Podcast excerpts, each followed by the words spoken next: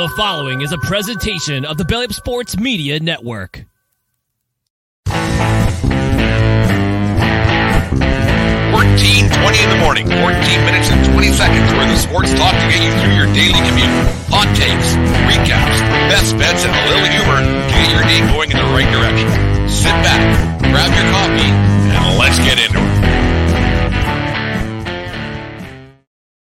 All right, 14, 20 in the morning for this 16th day of October 2023. Remember, today's show is brought to you by SeatGeek.com and the SeatGeek app. Use promo code 1420pod at SeatGeek.com today and save yourself 20 bucks on your first purchase. Remember, we are part of the Belly Up Media Network. Go to bellyupsports.com for all their great articles and other podcasts that are right, right there throughout football, basketball, uh, baseball, car racing. They got it all there at bellyupsports.com. So make sure you go check that out.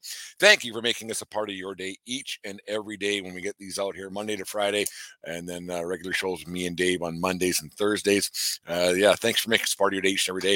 Uh, get back at her a little bit here. Great weekend in the world of sports. I was fortunate to see my brother this weekend and his wife. Nice catching up with them and seeing them again. Don't get to see each other very often, obviously, because he lives out in Vancouver and we got our busy schedules and everything's going on. But it was great to see them over the weekend. And uh, hi to Mike and Trish. Uh, great, yeah, great weekend in the world of sports. Lots going on. Uh, the NHL got going uh, full bore. You had the ALCS beginning last night in uh, in, in in Houston. You had a full slate of college football games and NFL football games, obviously and then just uh, your usual uh, who knows what else is going on. But it's a great time of year, as we say over over and over here again. It's the best time of year to be a sports fan here in uh, North America and around the world because everything that you can imagine is uh, is there on the docket for you. But let's start with the ALCS. It got going last night in Houston, Texas. Seventh straight year the Astros have been in the uh, in the uh, ALCS last night. In state rival Texas Rangers got going. Great great game last night. A good old pitching, good old fashioned pitching duel that you had there. Uh, let's it's just amazing to see that you had those two teams going on. Uh, the pitching duel, you had Justin Verlander and then Jordan Montgomery. They're both picked up from uh, on the way on the uh, trade deadline. You had Montgomery picked up from the Cardinals. Imagine, imagine the New York Yankees said that Montgomery's not good enough to be a New York Yankee anymore. And imagine that he'd still be in pinstripes, would be a very good look. And then Verlander, of course, coming over from the Mets. It was a great game. The, the whole thing was fantastic. The way it all turned out. Uh, Montgomery was obviously a little bit better than Verlander last night. Montgomery had a, a, bases loaded jam in the fourth inning that got him. He got out of trouble with a strikeout, and then you had in the uh, you had Verlander, who made two mistakes all night long. One was a home run that uh, resulted from uh, Leody Taveras in the fifth inning after after the the, the out that happened with uh, with Montgomery getting out of the inning. But it all turned out to be that was the, the turning point in the game. It was funny to see, uh, as you can see if you're watching this on YouTube, Aroldis Chapman coming in from from the bullpen uh, in Texas last night, and both uh, you know the the long history that uh, Chapman had with the Yankees in Houston, giving up the home runs and giving up everything, giving one up to Altuve and everything in 2019, I think it was. But he hasn't had much success there. But you, you saw when uh, when Chapman was coming out of the bullpen, the crowd was going crazy in Houston because they thought they were going to get get uh, get out of that game with a big win. But it turns out uh, they kind of got the last lap, but it wasn't without a bit of a few uh, clenched butt cheeks, I guess you could say, because Chapman gave up a very long, long, long fly ball to, that was caught in the outfield, in left field, to the deepest part of uh, of Minute Maid Park, and it doubled up Altuve when he got caught uh, not taking up at second, not returning. It was one. It was really close play that that happened, but uh, the umpires eventually they went to replay and got it right, and the Houston uh, Astros went down two nothing to the Texas Rangers, and the Rangers have that that lead now, one game to nothing, which is always pivotal to win that first one. It was an exciting baseball game. There was a lot going on, a lot of action. Yeah, it's a two nothing game. You might not think it was great, but there's lots of base runners. There was lots of action, some great plays by the outfielders especially Texas Rangers um, guy Evan Carter. He was unbelievable. He made three or four great plays in the outfield, including that play on the Bregman long fly ball to uh, throw it in second base, which wasn't which what you normally do, but it was uh, a big mistake by Altuve. Would have factored in. We'll never know uh, the way it turns and the way baseball turns out. But that double play got Chapman out of that jam that he got himself into, and it was, it was like I said, when Chapman comes on the mound at any time, especially in Houston, it never turns out very well for the uh, for the visiting team. We all know the uh, the disasters that have ensued with the old Cuban Missile in uh, in uh, in Texas and everywhere else he's ever pitched. But uh, it's going to get me. I think it's going to be a very good series. They they get going later on again this afternoon. I think a two o'clock start Mountain Standard Time. Check your local listings, and then you have the uh, NLCS getting going tonight with uh, Bryce Harper and the Philadelphia Phillies uh, taking on the underdog Arizona Diamondbacks. It's to be great great baseball to watch. Hopefully the game is as good as the game was last night and these series get a little bit of juice because so far the playoffs haven't had a lot of juice that, to go along with them. They, they've been kind of lackluster. Nothing's gone up past four or five games. Like it's just been been four games, three three games to one, and then, and then a lot of sweeps. Well, obviously we know the wild card was not, not just turned out to be nothing and, and, the like. So hopefully these these uh, these series get some juice. I don't think that the Arizona uh, Philadelphia one because Philadelphia's a juggernaut right now, but you never know. A little bit of pitching here and there, you might you might have a situation where you come back and the Arizona Diamondbacks can come out of nowhere win themselves a, uh, an LCS and end up going to the uh, the World Series. I I, uh, I, picked the Phillies in our belly up show that I had uh, a few weeks back with uh, Lou and Kevin, but we'll uh, we'll see if the Phillies can get get me get me the soothsayer, the Nostradamus in me right for once. I usually don't do too well in the in the betting world of everything else getting out to the NHL, it's, it's going on. They didn't think the Edmonton Oilers would be down to uh, 0-2 to start their season with two games against the Vancouver Canucks, but it had happened. Game one, they obviously got blown out. The goaltending wasn't great, and then Skinner he got to start on on Saturday night in Edmonton. We didn't go to the game. We kind of bantered about going, but we got into doing something else. We never got doing that going going to the game. But the uh, the game of the night tonight probably is going to be uh, the Chicago Blackhawks traveling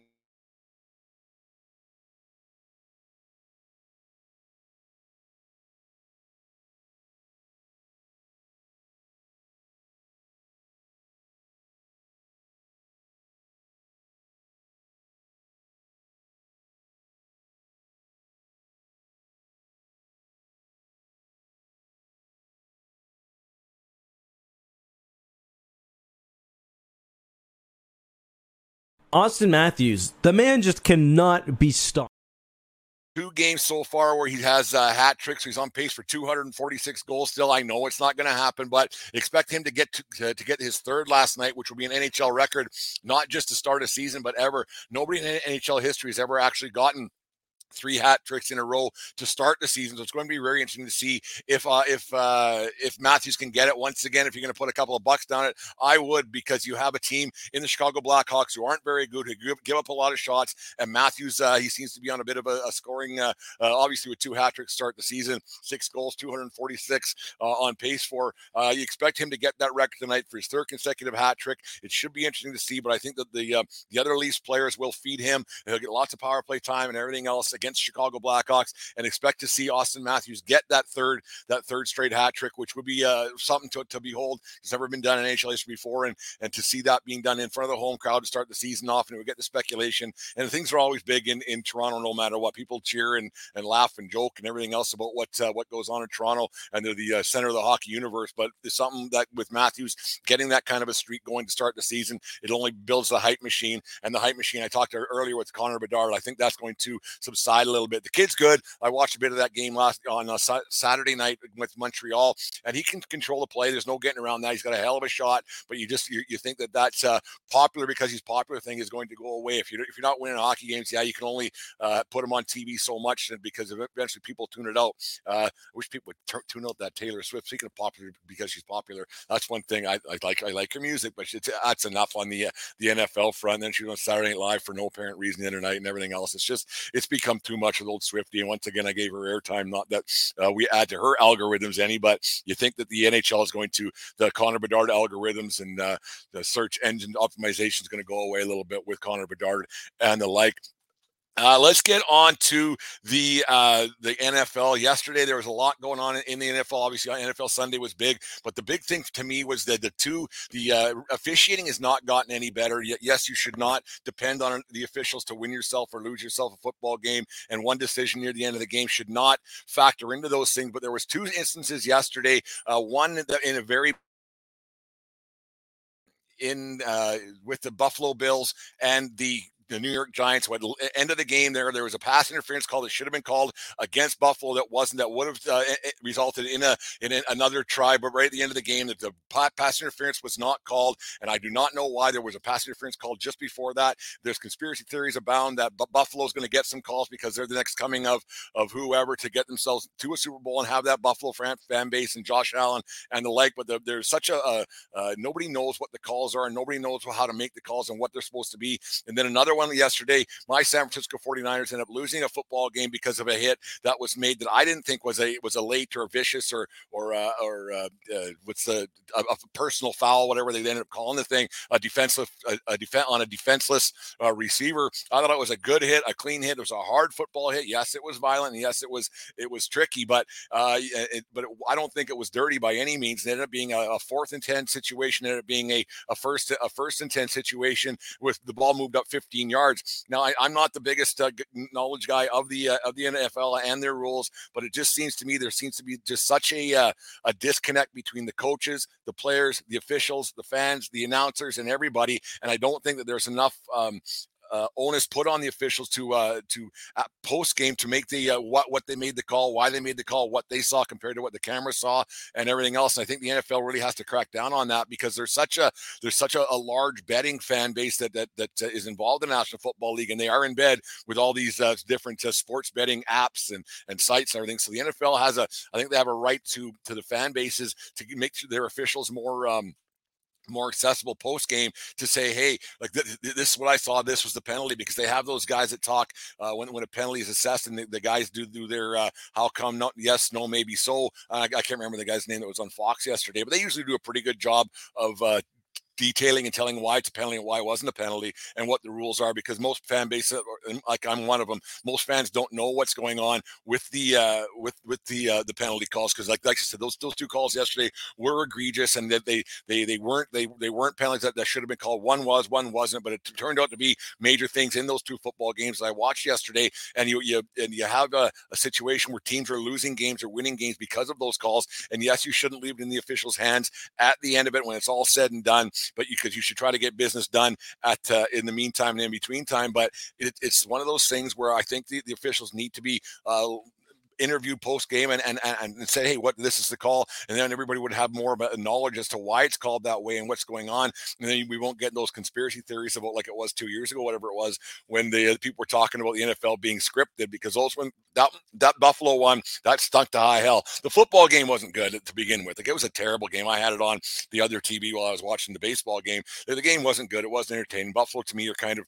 fraudulent and everything else, but it's just uh, it's just it, it was a bad call at a bad time. And if they make that call in, in the in the first uh, in the first quarter, nobody really says anything. But when it comes to uh, deciding a game like it did last night, because it it was it just it was a bad look for for the NFL, and it happens week in week out. Yes, officiating's hard. There's no getting around that because these guys go at such a high pace and it's so fast but why some calls can be reviewed and some can't and everything else. And it just uh, nobody really knows. And yeah, maybe a guy's got to do a little more research. So he is in the know about what, what, goes on and how it goes on and everything else. But it just looked like a, it was a bad look for me uh, on that call, especially in the Buffalo game. And then the actually the San Francisco one was just as bad. To me, it was a very good football hit. It wasn't dirty. It was violent, yes, but it was not dirty. And it Chad that one changed the course of the game. Yes, San Francisco had the chance at, at, at the end of regulation to win the game on a long field goal, but it was wide right, and the rest is history. Now there's no there's no un, undefeated teams once again in the National Football League because the Philadelphia uh, the Philadelphia Eagles they also lost yesterday, and so now you have the, there was there was two teams left uh, undefeated. Now the Miami Dolphins of 1972 can crack the champagne bottles once again, and uh, and that's it for the for uh, for the undefeated uh, seasons by from other teams. And Miami Dolphins they can uh, like I said Don Shula. I don't know how many of those guys are even alive anymore. It's a long time ago. That's a long time ago, actually, when you think about it. And so 51 years, that's never happened. It's crazy that's never happened before how a team can go undefeated. Yeah, that New England team had a chance a few years back to do it. But let's move on to the uh, last game of the weekend for me. That was uh, that was supposed to be a showstopper. It was supposed to uh, be must see TV, but it turned out to be an absolute, uh, absolute stinker. There's no getting around that. The, my USC Trojans, they uh, they traveled Southern Cal offensively a week ago to end up going uh, to LA, to LX, to South Bend, Indiana. The problem is they forgot to bring their defense with them, and it was a terrible, terrible game for for the uh, the, uh, the USC Trojans. Notre Dame is not a very good football team. They already had two losses, but this just showed how fraudulent that the USC Trojans are. And then uh, with, the loss, 48 to 20, the Trojans are now out of officially out of uh, playoff contention. They were never, never in it. Their last three games were really close with Arizona, uh, Colorado, and who was the other one? well, now they they lose to Notre Dame, so they weren't going to be in any contention with this loss. You also have Caleb Williams who threw three interceptions in the in the first uh, first half, and that took him out of Heisman uh, contention to be the only guy to win back to back Heisman's. So that's it for that season. And now you have a USC Trojans who are the most fraudulent team in football. There's no getting around that. They're an absolute tire fire. That defense is gross. They should have. They must have left that, uh, that defense either at LAX or at the Coliseum back in Los Angeles because it was awful. Uh, Notre Dame scored every which way possible on fumbles, on kickoffs, on on interceptions, everything. It just was not a good night for the Trojans, and uh, that's just who they are. And Lincoln Riley and the rest of the uh, Trojan staff, they really have to do a long, hard look in the mirror and see what they're going to be doing for the rest of this season and seasons going forward. Because you can't just outscore opponents in college football as was shown this weekend. Yeah, you can put up numbers and everything else against the weaker teams, but when when push comes to shove in college football, it's one of the, it's uh, that's it's all said and done. So now you have a uh, you have a USC team who has Utah next week. I expect them to lose that game and uh, I, I, thought they're going to be like a, a, a, 10 and 2, uh, 10 and 2, 9 and 3 kind of team, anyways, just because with that defense has been so bad for so long and they, they, they, proved it again this weekend. It frees up my weekends. I don't got to watch that crap anymore. I mean, I'll watch it, but I won't have, need to be as invested. And it's uh, not one of those things where if they beat this guy, that guy beats that guy, it, it won't uh, it won't matter anymore. So the USC uh, Trojans broke my heart again. No national championship aspirations, and the biggest frauds in football next to the Dallas Cowboys are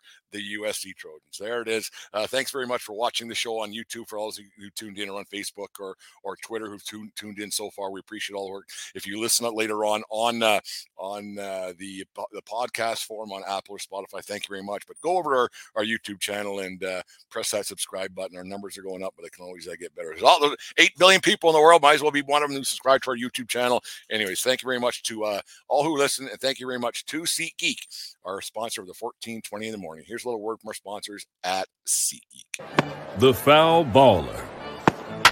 If there's a ball that's gone foul, he's gone to get it.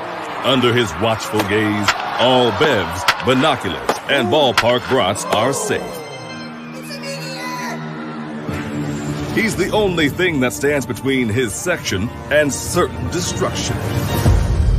That's why he only trusts SeatGeek with his tickets. The ticketing app trusted by fans. SeatGeek, so fans can fan. Thank you very much to our friends at SeatGeek. Remember, use promo code 1420pod at SeatGeek.com today to save yourself 20 bucks on your first purchase by using promo code 1420pod. SeatGeek.com and the SeatGeek app to, uh, actually. So there it is. Uh, let's do birthdays and on this days and get everybody out of here. Thanks uh, very much.